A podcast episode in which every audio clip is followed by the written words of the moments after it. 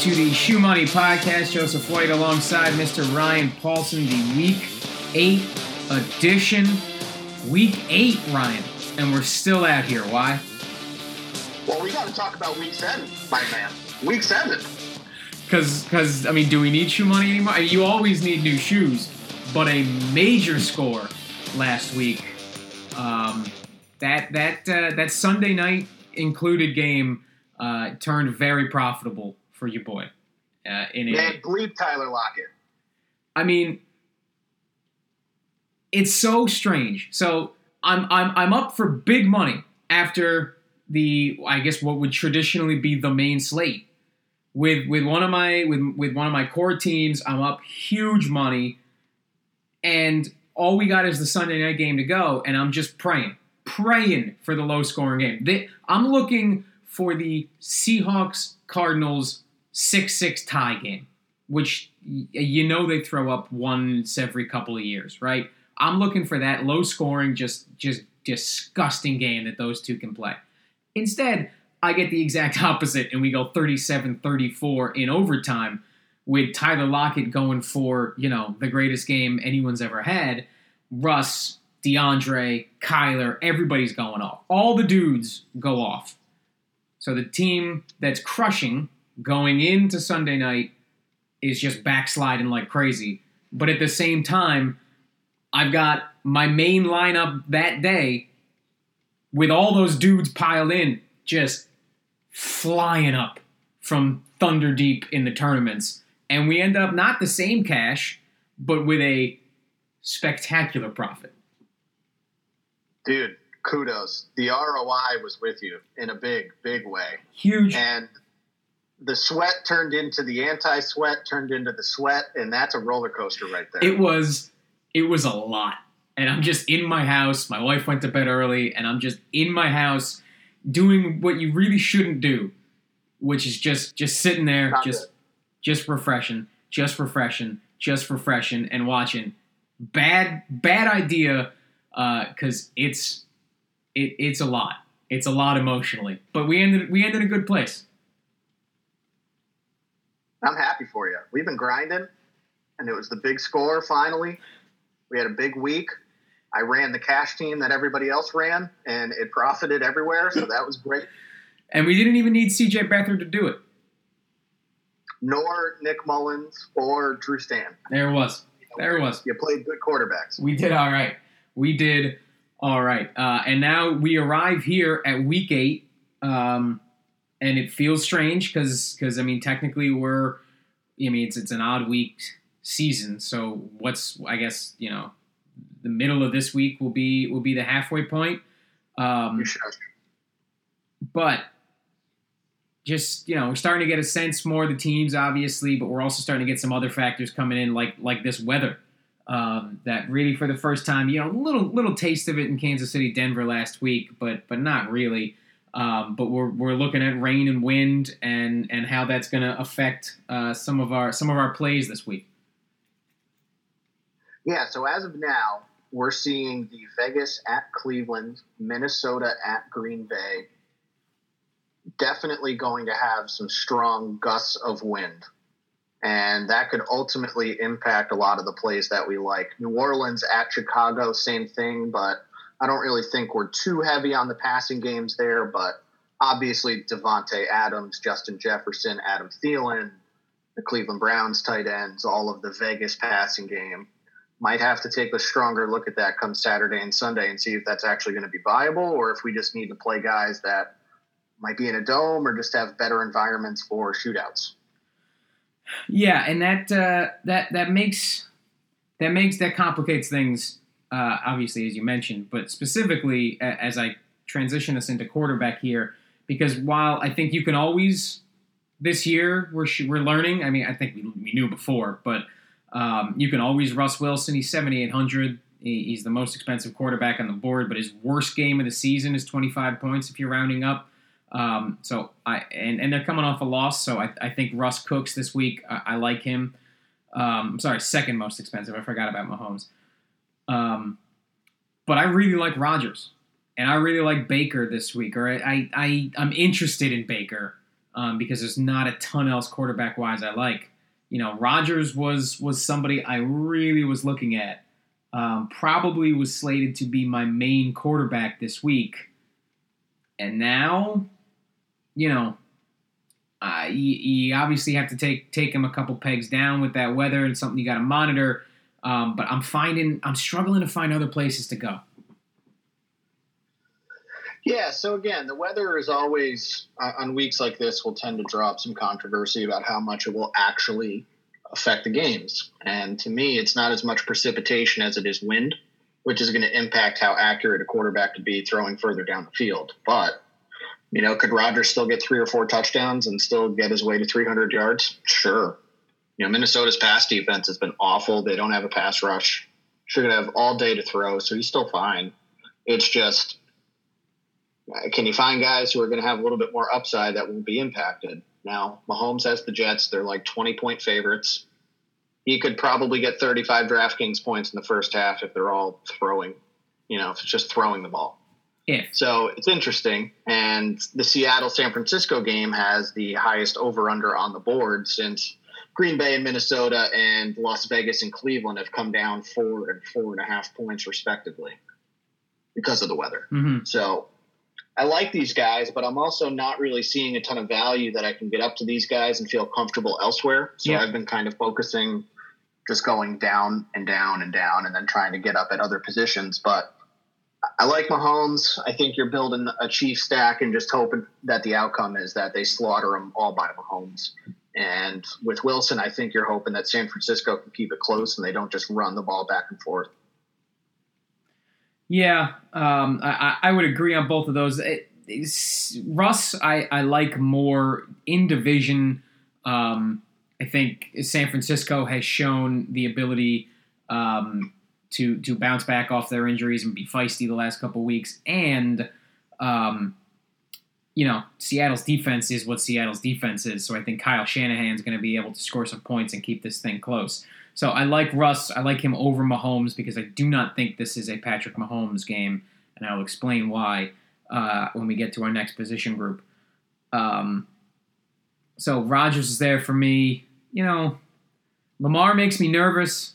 On one side, I think there's going to be a ton of pressure on him, so that rushing upside I think is certainly there. But I don't think this is a ceiling game for Lamar at 7,400. I think it's somewhere in the middle, and you just hope that the rushing upside pays for itself, and it may very well because I think he's going to be running. But I don't see Baltimore as being really effective offensively in this game. But I could see Lamar picking up rushing yardage if that makes sense. Definitely, I think it brings up his floor. And, you know, there will be a lot of pressure on him. And if he's forced to run and he can run effectively, I think he's a good bet for 20 to 25. But is he going to get you 30 to 35? I don't know about that. The rushing attempts haven't been there to get his ceiling up where we've been used to it the last year. So makes me nervous spending a lot of money on him. But, look, he's going to connect for a big game eventually. It's just his price is not coming down to match his expectations so far this season, which – not really interested in paying up for him. And same kind of goes for Josh Allen. He's been inconsistent over the past month. New England can neutralize threats on each team, and the threat is Josh Allen. Yeah, and it's a kitchen sink game for New England. Like they're throwing everything at this because if they lose, it's early to say it's over, but we're kind of over. It's curtained. Yeah. And they're going to be without Julian Edelman. And Cam has not looked very good. So if Buffalo is able to get a commanding lead early, you know, they do tend to throw more than most teams when they are playing with a big lead. But, again, I question the ceiling. I'm looking for ceiling, or I'm looking to get the same amount of production for cheaper. And one of last week's heroes, Justin Herbert, got quite the price increase, $500 increase, which is not insignificant. Mm-hmm. Going to Denver – still a relatively tough defense. I don't see a lot of shootout potential here. He feels overpriced to me. Yeah, definitely overpriced. Definitely, though, I think one of the quarterbacks I'm still looking at, 20 points is his worst game statistically this season. He's averaging – now he's had a monster game last week, but he's averaging 28 points a game And Denver's defense isn't Denver's defense, right? I don't think it's playing to the reputation that I think it's been carrying. While not bad by any stretch, right? Just not playing to what I think we all think they are. So overpriced, but still somebody I'm looking at. And then I don't know. Roethlisberger's maybe interesting, 6,600. Goff against Miami, maybe. That's just not a ton I like. Baker at 61, I was looking at. But, I mean, this notion that he's really better without Odell, I don't buy that.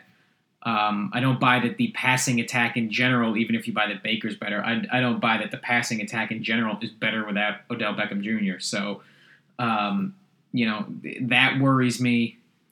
I don't know. There's not a lot to like here. I will add Joe Burrow at 6,200, second highest over-under on the slate, and we glossed over Tannehill, but this sets up more like a Derrick Henry spot to me than a Tannehill spot. Agreed.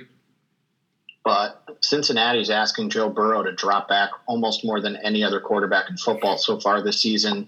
We're seeing him being able to run for a little bit of yardage in some games. He's able of getting in the end zone on his feet. He has gone over 300 yards in all but two games, so 5 and 2 misses there. So he's probably a little more expensive than we want to play on a week like this, but at the same time, comes at a discount from almost half the field of quarterbacks. Yeah, and I think thinking about it as you lay out the case, I think you're probably right here. Burrow's the guy, 3 weeks ago, he had a 6-point game against Baltimore, but take that out, and he's been above 17 every start. At 6,200, you're hoping for the higher game. But if 17 is his floor, I think in this week at quarterback, that's pretty solid. Yes, and I know that Cam Newton's actually going to garner a little bit of popularity this week, but with no weapons, how inefficient he's looked since he's come back from COVID. I know the Bills' defense hasn't played very well, but they're going to the Ralph. He's got nobody to throw to. If they try to key out on him from running, I don't think he's going to even hit that upside, even at 5,700. If the weather is relatively clear, I kind of like Derek Carr at 5,500. He's been really good since Henry Ruggs has come back in the lineup. He's throwing further down the field, and, he's showing a relatively high floor since week one. His low is 17, not a lot of ceiling. But I think the most popular quarterback that I can tell so far this week is $5,400 Jimmy Garoppolo at Seattle. And that's another very good call. I just said about Kyle Shanahan being able to put points up on this tough Seattle secondary, tough Seattle defense overall, even though they just picked up Carlos Dunlap. I think you're absolutely right. Garoppolo's a good play. Here's a question, though. Because my first inclination is to say no. Do you stack Garoppolo or do you just play him solo? So I think you can this week because Deebo Samuel's going to be out, and they're obviously down two of their top running backs. So I'm not really sure what their plan is if they want to just keep feeding the end of the line guys. Mostert's on IR. Tevin Coleman is on IR. Jeff Wilson, who they utilized in a big way last week, is going to be out this week. They apparently planned to rest Jerick McKinnon last week, and that didn't come out till after the game. So they used Jermichael Hasty a little bit last week. But with Deebo out, they used their rookie Brandon Ayuk quite a bit last week, and he's pretty interesting. He caught 6 of 7 targets for 115 yards. Mm-hmm. Pretty big game there. They've given him some rushing opportunity so far this year. So I think you could stack him with Ayuk. I think you could stack him with Kittle.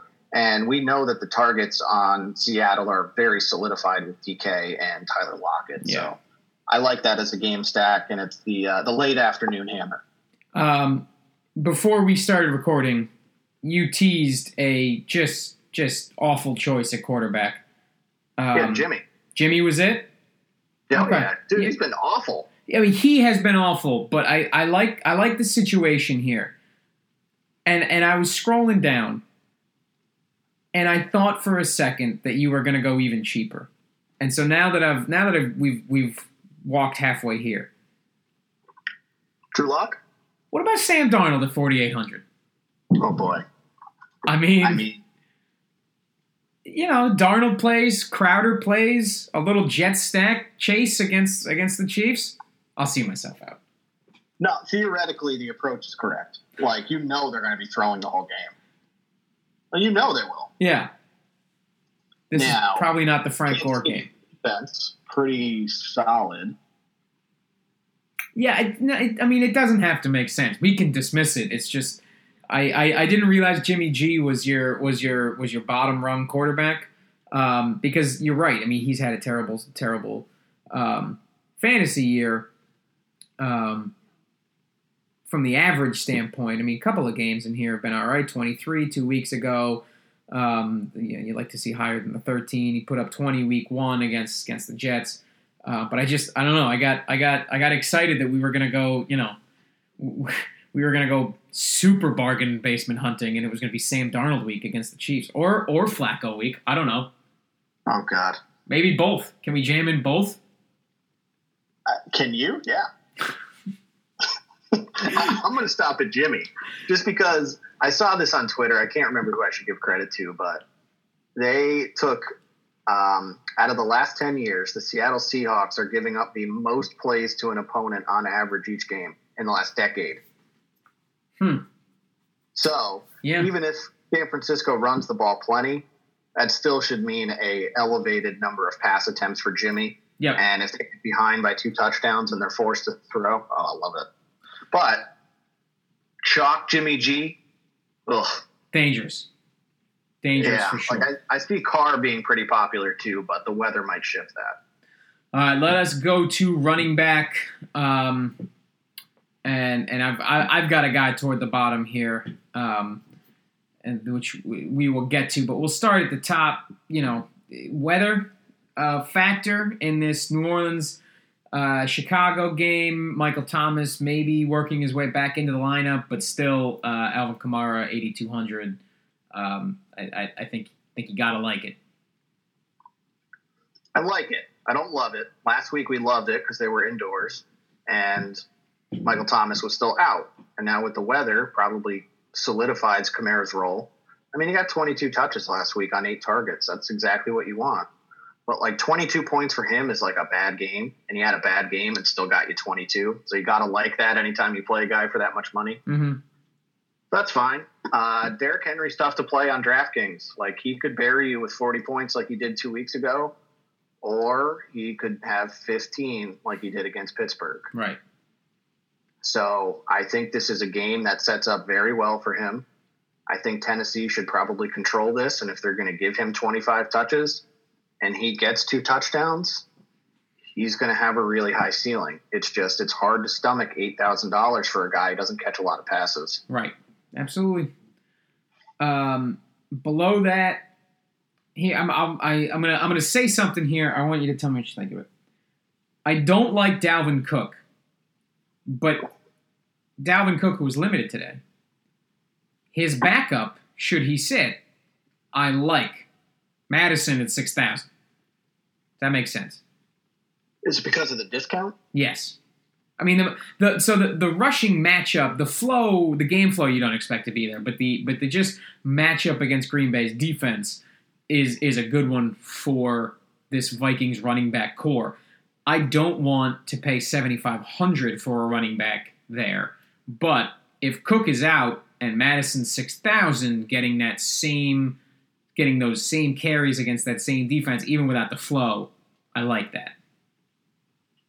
You don't have any PTSD from the Atlanta game? Because I do. I mean, it's I try and forget. It doesn't always work. There are some guys that are just done. But I don't know. It's interesting to me, but that's just to kind of see how things develop over the next couple days with Cook's injury status. All right, I want to have this conversation. We're going to jump down briefly. Okay. Because it looks like Aaron Jones is going to miss, and it looks like Joe Mixon is going to miss. So let's say Dalvin Cook also misses. We have Jamal Williams at 6,100. We have Madison at 6K. We have Gio at 5,800. What would you rank them in terms of preference? That order. Jamal 1, Madison 2, Gio 3. I I think that's correct as well. I would like Madison over Geo. I think I feel better about Williams because I think Green Bay is just the better team, and I feel better about his workload. Yep, and they'll be up, and if the weather is a factor there, and they start relying on the ground game more, it's just you're feeding Jamal more. Yeah, and Gio got there on a late touchdown last week, but we weren't seeing a lot of just nothing's open, I'm going to check it down to Gio Bernard like we have in the past. They were actually sending Gio on routes, mm-hmm. and he caught 5 of them. So that's great, but at the same time, that could maybe drop to 3, and I feel not so great about that at almost 6K. I'd rather play Madison. Yeah. So I just thought that was an interesting conversation to have of hypotheticals. Same. Hunt, you are a Kareem Hunt fan this week. Yeah, the questionable tag was there last week. I don't think there's anything to be concerned about. He's basically a veteran at this point, so I wouldn't be too worried there. And again, it's one of the remaining high over-unders, despite the total coming down a little bit. His carries and workload is solidified. No Austin Hooper, I think, is going to benefit him, that he might be utilized in the short passing game. And especially if the weather impacts that he could see 20-plus carries, and then maybe the targets tick up a little bit as short passes. So I know he's going to be popular, which makes mm-hmm. me a little bit nervous. It's just, you got to separate who are the good plays for cash, and then in terms of getting off certain ownership in tournaments, he's a guy that I'm probably going to try to mitigate getting overexposed to in my tournament lineups. Right. Jonathan Taylor. Clyde Edwards-Hilaire, both of those guys, I think, relatively the same price there. I think you can they got great matchups, especially Edwards-Hilaire, I thought you were hinting at Le'Veon Bell. So that is who I'm hinting at the bottom. So let's just do it. Lev Bell is 4,600. We all know he is as talented when he's right as any other back in the league. He's a great fit. Great fit for this Chiefs offense and everything Andy Reid can do.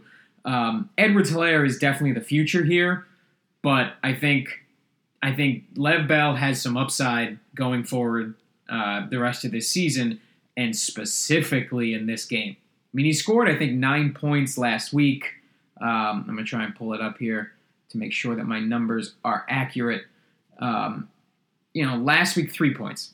He had 6 attempts, 39 yards, so got to 4 points there. Sorry, I don't know what I was thinking about 9. But he was involved in the offense a little bit last week. I think he will get more involved this week, especially when you factor in the fact that they are playing the New York Jets and they are playing a coach that Le'Veon Bell absolutely hates. Right? Gase, Bell, do not mix. They do not like each other. At least that's what all the reports suggest. That's what, everything you hear suggests. I think this is a narrative play, but I think they do everything they can to make sure Bell gets in the end zone against Adam Gase. I think at 4,600, he is a very solid bet to score a touchdown. Oh, I think he's scoring a touchdown. They're 20-point favorites against his old team. Not old team from a year or two ago. A few weeks ago, right? Right. And the fact that they got him in for 6 carries last week, I think bodes well for him getting an increased amount of work this week. Yeah, I like him a lot, which isn't to say I don't also like Edwards-Hilaire. I do. $6,500. If you're giving me one, I'm taking the discount and taking Bell. But I think you can play Edwards-Hilaire in a very soft matchup against the Jets. I think you can play Jonathan Taylor in a more maybe even game against the Lions, let's say. Yeah, I like Jonathan Taylor quite a bit. If not now, when? Yeah. That's kind of how I'm looking at him. Great matchup. And if it's not going to come this week, his targets are on the rise again. Caught 4 for 55 last week. 12 attempts for 60 yards. That's good yards per carry. If he gets in the end zone, then I think we're talking about him as a great play this week. Right now, not getting a lot of buzz from what I can tell. Mm-hmm. So definitely like that. I don't know. We kind of just talked about everybody else in the next range. Yeah, I will mention one name below that, and that is Myles Gaskin at 5,200. Oh yeah. In Tua's first start, I think he's a very, very good play. They know they got to take some pressure off of him, especially against Aaron Donald. So it's not a great matchup, but I just like the game situation here. Oh, I don't care about the matchup. My man is a workhorse. Like, it looked sketchy earlier on in the season. You know, he went up to 22 carries in week 3 and then dropped to 10 against Seattle. But then since then, 16 and 18 touches on the ground, 4 and 5 targets in the passing game. And like you said, with Tua, I think the checkdowns will be there, especially if they put him on the run, which they will because Aaron Donald is a monster. Mm-hmm. So for $5,200 and you're looking at 20, 25 touches for this guy, yes. Yep. I mean, what more do you want for that cheap? Yep. The only guy cheaper that would interest me is Joshua Kelly with the Chargers. Put up a 10-point game last week at more expensive $5,100. So underneath that, I like underneath Gaskin, excuse me. I like Kelly, and that's where I tap out on the running back market. I am nervous about the Chargers because it was Justin Jackson, and then you're right, Kelly had the better workload last week. It's hard to gauge. If you got a feel for it, by all means. I have one guy that's kind of an if and then type of situation. Mm-hmm. Chris Carson is questionable. Carlos Hyde is the backup. He's questionable. Travis Homer is that backup. He's questionable. DJ Dallas is minimum priced $4,000. That's very interesting. DJ. Don't look at the box scores. You are literally just saying, okay, it's the Seahawks, and they love to utilize their running backs one way or another. And if he's like one of the only guys left, he's going to come into play. Yeah. I like that. I like it. DJ Dallas week. Woo! On the ones and twos, man. Wide receiver. A lot of names here. Obviously, as we talked about, watch the weather affected. You know, things are being affected by the weather. But that makes it hard because my two favorite plays in the board, and they're obviously guys in between that you like. But we're Adams, as expensive as he is, we're at that point. You can always Devontae Adams. In 3 games when he's been fully healthy, 16, 10, and 17 targets. Like, that's where Aaron Rodgers goes with the ball. So you can always play him. And I really like Jefferson on the other side of the field there. I guess Thielen too, but I was going to take that $700 discount and go to Jefferson and some game flow here. 43, 5, 17, 34. Those are his points in the last 4 weeks. So you got to monitor the weather in between there. Yeah, don't overreact yet because, I mean, Devontae just dog-walked the Vikings in week 1. I mean, 14 of 17 targets for 156 yards, 2 touchdowns, good for 45 DraftKings points. I don't care how much he is, but let's say you don't play him. Well, the next most expensive cheaper wide receiver is $1,300 cheaper. Yeah. So the roster construction alone gets different when you just don't play him. Yep. So it's interesting. Obviously, if the weather looks good enough, take your shots. Always. Totally on board with that. I like both Seattle guys. I think I'm going to give the edge to Tyler Lockett again. Yeah, DK is going to be a great tournament play. Yeah, I think I wanted to ask, like, where are we with these guys? Are we at the point now? I mean, DK is more expensive, and it's hard to say this given that Tyler Lockett just had a 56-point game. But is it that, you know, Lockett's floor is always so much higher, but Metcalf's ceiling can be higher game to game? Again, I mean, Lockett just had a 56-point game, so I don't think that even works. But I guess we'll say Tyler Lockett has the higher floor of the two of them pretty consistently. Yeah, in terms of volume, yes. Like, we've seen the spike weeks from Tyler Lockett so far this year. But at the same time, DK is really an all-or-nothing type of guy and has been for his entire career so far.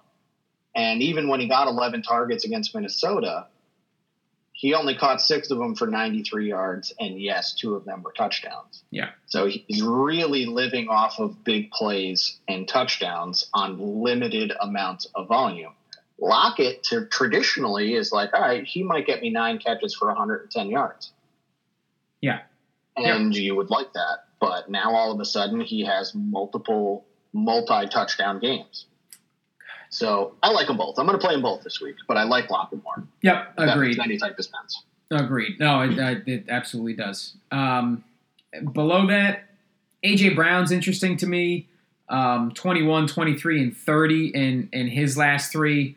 But I don't love the matchup against Cincinnati. I don't think this is a, ceiling game for A.J. Brown just because I don't like you said, this is more a Derrick Henry game in this spot. Diggs, Hill, Kenny Galladay, though, very interesting to me at 6,600.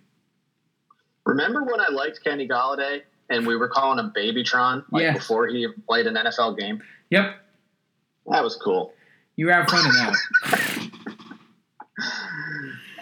To touch on A.J. Brown quickly, I think I would play him with Tannehill only, and that if Brown's going to have a big game, then we think Tannehill will probably end up having a big game there, mm-hmm. and then bring it back with Cincinnati.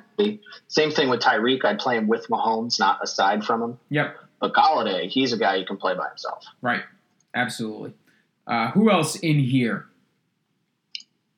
I like Adam Thielen, who is 7,200. I'm with you that it does seem that Justin Jefferson seems like the more dynamic wide receiver, just has the higher upside. Maybe not the floor that Thielen has, but even with the price increase, you got to like him as long as the weather cooperates.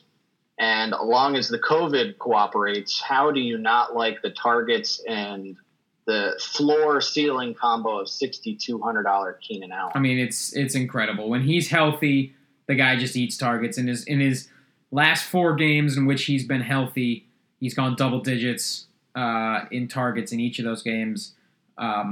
He's the guy. He's getting all the passes. You gotta like Keenan Allen.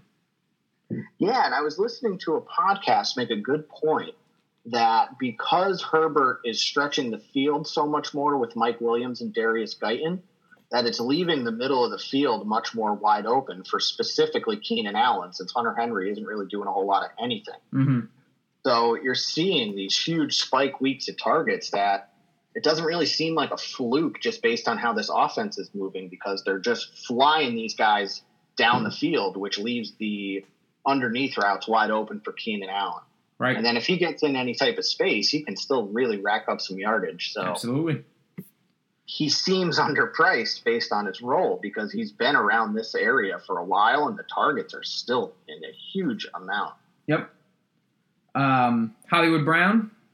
Yep. Yeah, 6,100. On paper against a Pittsburgh secondary that's giving up points to fantasy receivers.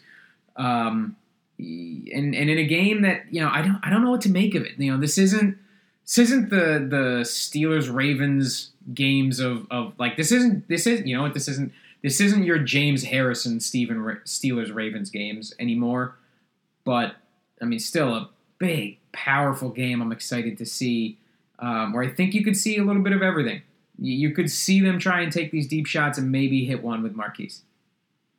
We've been waiting on it. They're targeting him down the field. He has the highest percentage of any receiver's team's air yards, which means they are targeting him further down the field more than any other player. And that could lead to a big week just in one play. So, again, not anybody you feel safe and comfortable with, but if you connect on 2 big plays, it could ultimately have a huge ceiling attached to it. Mm-hmm. Underneath him, I'm sure you like Crowder this week. It's going to depend on... depends on quarterback. In your Darnold / Flacco stacks, absolutely. But, jokes aside, in 4 games this year, he's got 46 targets. So, he's eating targets too. His ceiling's not nearly as high as Keenan Allen's, but his floor's a heck of a lot higher, I think, than a lot of what else you can find in his price range. Agreed. Same price. I know I've already mentioned him, Brandon Ayuk, for that San Francisco-Seattle game. I think he's pretty interesting, just the ways that they utilize him. No Odell Beckham presents an interesting opportunity for Jarvis Landry. For the Cleveland Browns' number one wide receiver?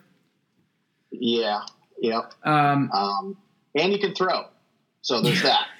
It becomes a question for me of which Browns pass catcher I want.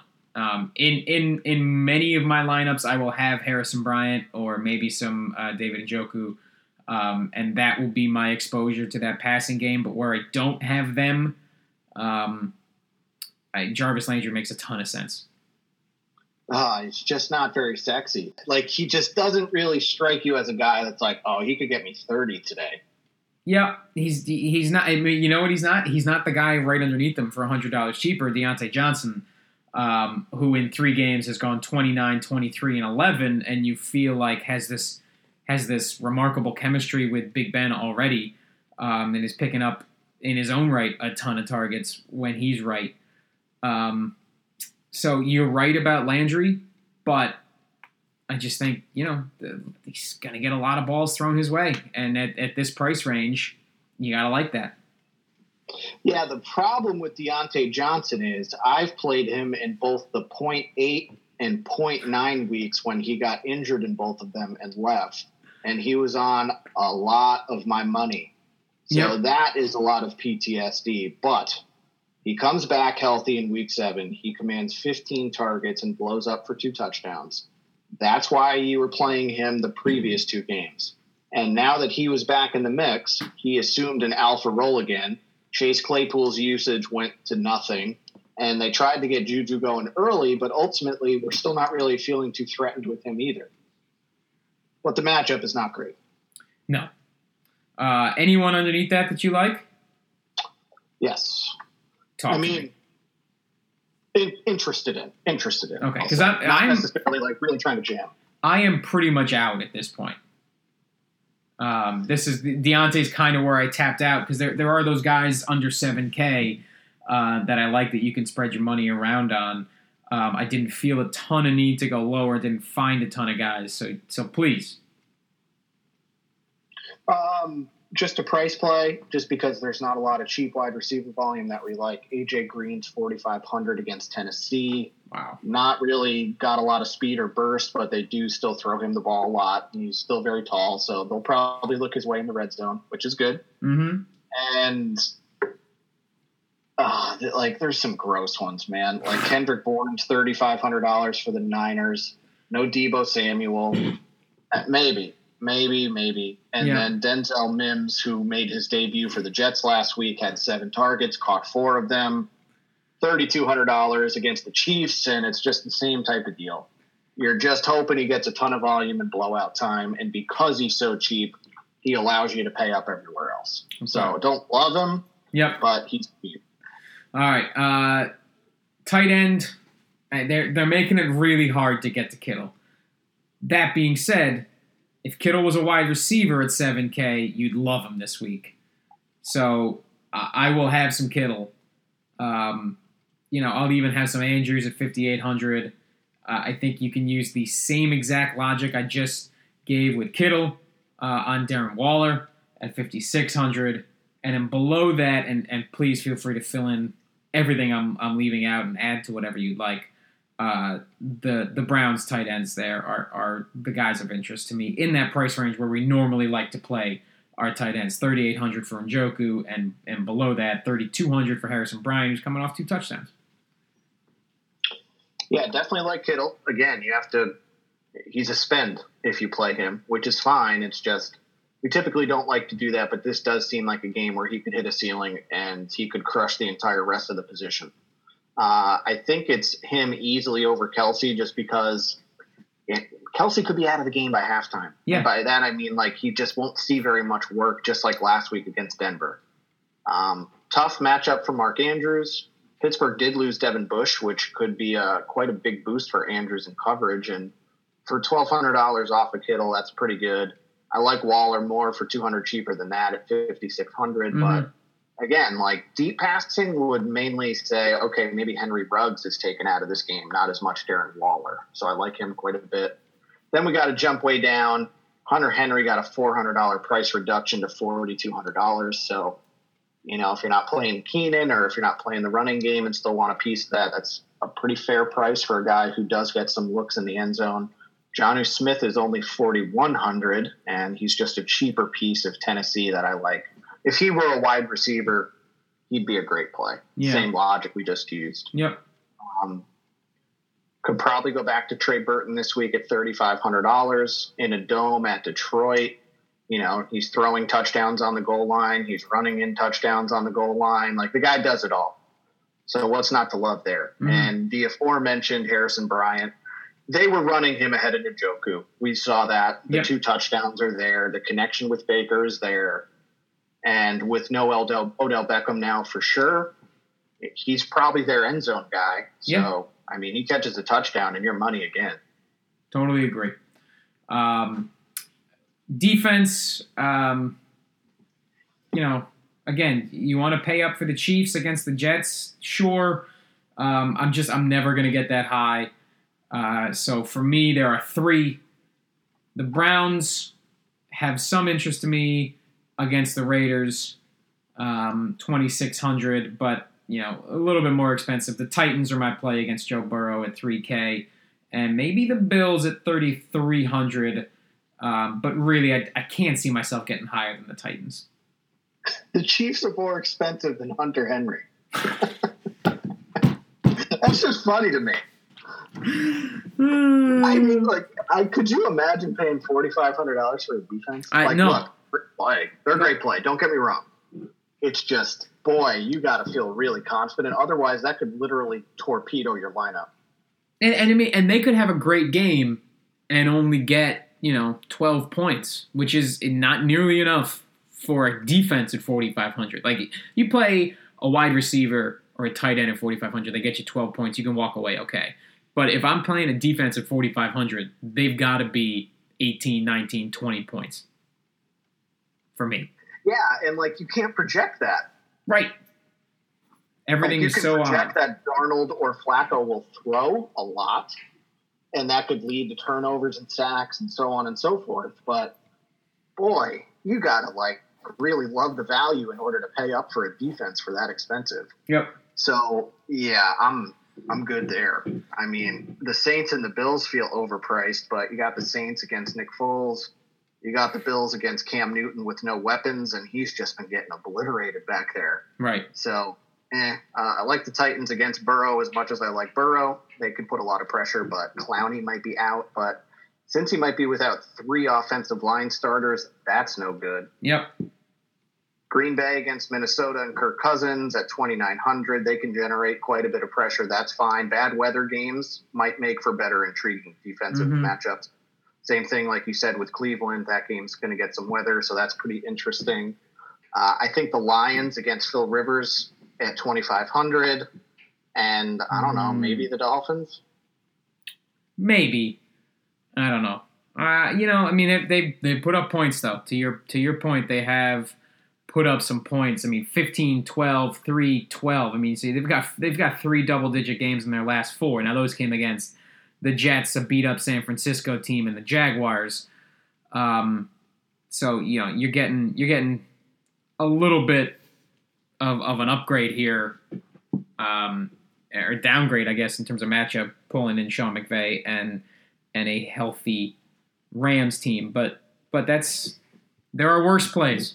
So you're right. Have you ever built a team and you put in your Browns at 2,600 and then you try to fill out your flex or your last wide receiver and you're $200 short from your dream lineup? Yeah. Then you're like, all right, what do we got left at the bottom of the barrel of defense? All right, we can play the Dolphins. And you can feel reasonably good about it. You're absolutely right. Absolutely. It's not like you're feeling good like we felt about like the Washington football team against Andy Dalton at 2,500 last week. Right. But it's just jamming everybody else, and they might make it work. Then you feel really good. And maybe they turn Jared Goff over for a touchdown.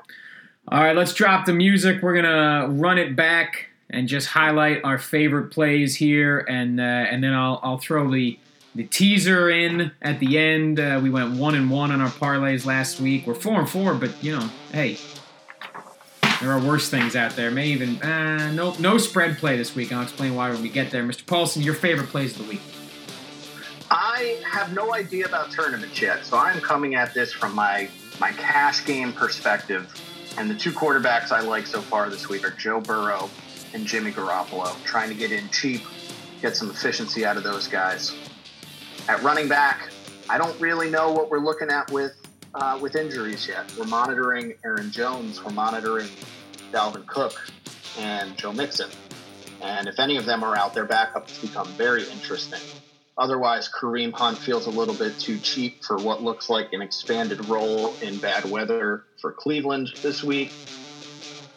And I guess it's Jamal Williams because I feel pretty certain that Aaron Jones is going to end up missing this game. Yep.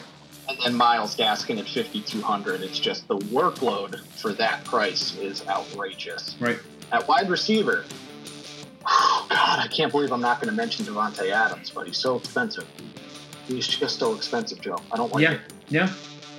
Guys I'm focusing on at the moment, Tyler Lockett, Kenny Galladay, Keenan Allen definitely at $6,200, Brandon Ayuk to get some exposure to that 49ers game. And then if you're trying to fit in all the studs, Denzel Mims is $3,200. You play around with that. You're going to end up finding that you like the rest of your team quite a bit. Yep. Tight ends like Kittle, obviously, Waller, and then the aforementioned Harrison Bryant. And then defense, I'm trying to get away cheap, so I like the Titans at the 3K mark. And then also Cleveland, $2,600. Yep, quarterback for me, Russ. Rodgers, if the weather cooperates there, they're expensive, but I love them. And then I'll second your thoughts on Burrow and Garoppolo. You're right about both of those.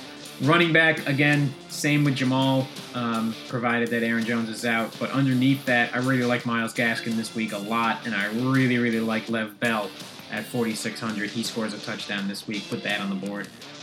Wide receiver, I will mention Devontae Adams. He is insanely expensive, but if you think there's a passing game at all to be had in that game, it's going to go through him, and the Vikings are burnable. But I will bring that game back with Justin Jefferson, and then underneath that, Landry, Deontay Johnson. Those are my two guys in that mid 5K range who I feel really good about. Tight end, Kittle, Waller, Harrison Bryant, as you said, and Tennessee as my defense. The parlay. Green Bay, -5.5. The Titans, -5.5. The Seahawks, -3. And the Bucks, minus, I believe it's up to now, 12 against my Giants. Throw that in a 6-point parlay. Teaser. You got the Packers +5, the Titans, the Packers +0.5, the Titans +0.5, Seattle now at 2.5, so it's +3.5. Love the hook. And the Bucks there -6. There is your teaser. What loses? Seattle. Maybe. I like it a lot. I'm not saying anything, but like if I'm picking which one I think is likeliest to lose, Seattle, maybe. Seattle's the one that worries me. So it'd I like that a lot. Let me just take a second here and take a look. What happens? I like Seattle to bounce back this week. I'm not saying I don't like that. I'm saying if there's one that would worry me and I had to pick one, I think it's that one. Yeah. Otherwise. I'd be much worried about them coming off of a win in that game, but they are coming off a loss. I think they're ready, and I think it's interesting. Let's do that money line for the Packers, the Titans, and the Bucks is +136. Take the Seahawks out of it and just play a money line +136. Just a little insurance parlay. Boom. There's the plays. We got two of them this week. I like it. And I will say, If we were allowed to bet props on DraftKings this week, we've both mentioned it, Le'Veon Bell to score a touchdown. I don't really know what the odds would look like, but that seems like a bet that I would actually make that is not related to daily fantasy. I 100% agree with you, and if we could, I would make that bet, 100%. Because they're going to jam him in. So, Lev Bell, it's Lev Bell week here in the Shoe Money Podcast, kids. And as always, it's only gambling if you lose.